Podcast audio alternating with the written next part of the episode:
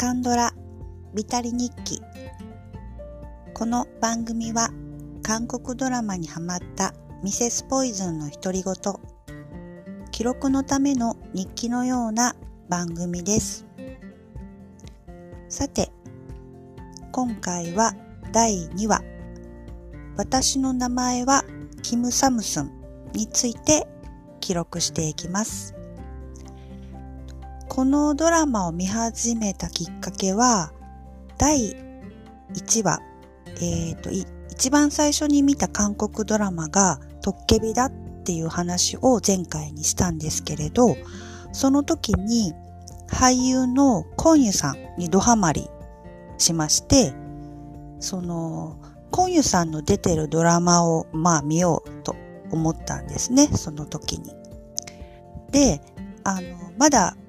今もまあそうな、それほどでもないんですけど、その当時も全く韓国ドラマとか俳優さん詳しくなくって、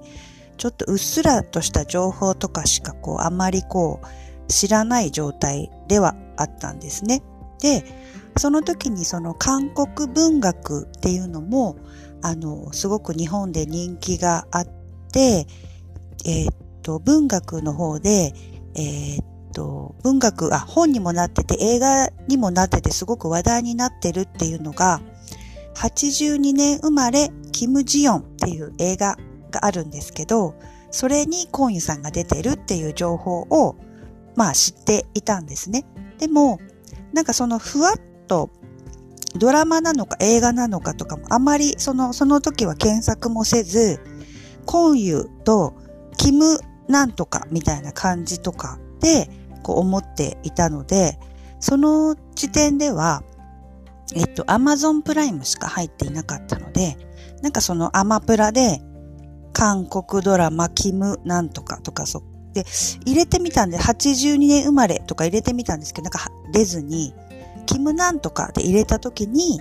私の名前はキム・サムスンっていうのが出たんですね。で、その当時は、その全く詳しくもなく、あれこれなのかなって思って、あの、まあいいかと思って、これしか出ないなと思って、あの、それを見てみようと思った、あの、安易なというか、間違ったままスタートするっていう、えっと、見方から始まったドラマになります。このドラマの、えっと、あらすじをちょっと簡単に、え、ー、と書いてあることをちょっと読んでみますね。えっ、ー、と、このドラマは、えっ、ー、と、韓国で最高視聴率50.5%をマークした韓流ラブコメの最高傑作。こちらも1話から16話まであります。で、ストーリー、あらすじは、えっと、恋人に振られ、仕事もなくした太めのパティシエ、キム・サムスン傲慢だけどかっこいい年下の御曹司ジノンと出会い、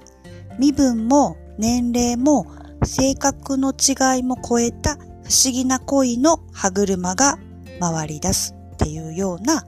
えーと、ストーリー、あらすじになってます。で、このドラマは2005年に、えーと韓国でやっていて、まあその最高視聴率50%っていうのを撮ったドラマみたいです。で、まあ間違ってスタートしたのでもちろんなんですけど、今湯は出てきません。でも、そこでまた運命の出会いといいますか、あの、人生の面白いところと、カンドラの面白いところといいますか、ここで、そのヒョンビンっていう俳優さんに出会ってしまうわけなんですけど、あの、まあ、ヒョンビンは、えー、っと、まあ、そのコロナ禍でもカンドラブームの火付け役となった愛の不時着が有名ですけど、そこで、えっと、主人公を演じていた俳優さんがヒョンビンなんですけど、ヒョンビンが出ていて、こちらもその、えっと、大ヒットしたドラマなので、えっと、ヒョンビンさんはこの時もすごく、このドラマでも、そのブー、ムーブメントというか、あの、人気がすごくあって、えっと、愛の不時着の時は、あの、三度目のブームって呼ばれてたらしいですね。それぐらいの、まあ魅力的なというか、ここちらもまた美しい俳優さんで、あの、コンユさんを好きになったんですけど、あの、ヒョンビンも出てきたっていうので、あの、ち、ど、どうなってんねん韓国ドラマっていう、男前多すぎやろみたいな、嬉しい悲鳴が上がったドラマでもあります。でもあの、このドラマを見てまあ思ったんですけど、えっと、2005年なのでだいぶかなりあの前のドラマですよね。で、このドラマを見て、そのストーリーにもあったんですけど、身分も年齢もあの違うのに恋をしてしまうみたいなストーリーなんですけど、そのやっぱりあの韓国ドラマは今もというか今はちょっと少ないかな。なんかやっぱり身分が違うっていうあのストーリーがすごく多いですね。お金持ちとそうじゃないっていうのがあのストーリーによく描かれています。きっとこの2005年ぐらいの時は、えっと、女の、あ男の人がすごく御曹司とか、あの、えっと、お金持ち設定で、女の人が、まあ、あの、それに見初められてっていうような恋愛のドラマが多いような気が、シンデレラストーリーみたいなのが好まれて、あの、人気があったんだなっていうのも、あの、思いましたし、今はどうなのかわからないですけど、やっぱりその当時年上の、その自分より女の人が年上で、まあ見た目もまあ太っていたりとか、あんまりその容姿があの綺麗でないっていうことが、あの、その良くないというか、なんかあんまりこう好まれないっていうような設定とかも、まあきっと今は違うのではないかなとは思うんですけど、あのその頃はそういうドラマがあの、韓国では人気があったってことは、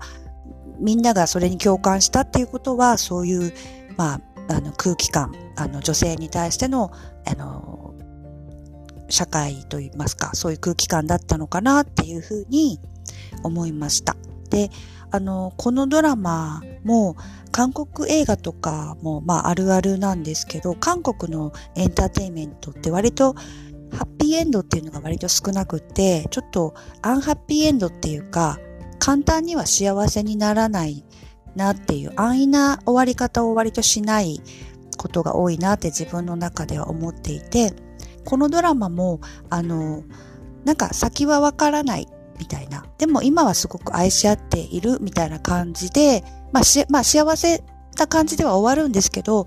あの、まあ身分を超えて結婚しました、幸せですみたいな終わり方ではないですね。だからやっぱりその身分が違うっていうのが、そのフィクションであってもなかなか、あの、安易に描けないぐらい、まあありえないというか、そんな簡単じゃないよみたいなことなのかなって、あの、思ったりして見ていました。あの、ちょっとひょうたんからコマ的なドラマで、あの、まあ、今見るとちょっと、あの、古臭いな、みたいな、あの、ドラマではあるんですけど、まあ、王道の、その、モテない女の子が、まあ、ちょっとまあ、傲慢なんですけど、あの、ツンデレの御曹司と恋愛に落ちるみたいな、あの、えっと、女の子大好きシンデレラストーリーではあります。でも、なかなかやっぱりその、あの、ヒョンビンと出会ってしまったっていう、こちらもあの、記念すべきと言いますか、ドラマになりました。間違えて見始めたんですけど、結果的になんか、やっぱりカンドラにハマる運命だったのかなって思わせてくれた、え、ー、と、ドラマになります。えっ、ー、と、二つ目に、えー、見た、えー、私の名前はキム・サムスンについて本日は記録いたしました。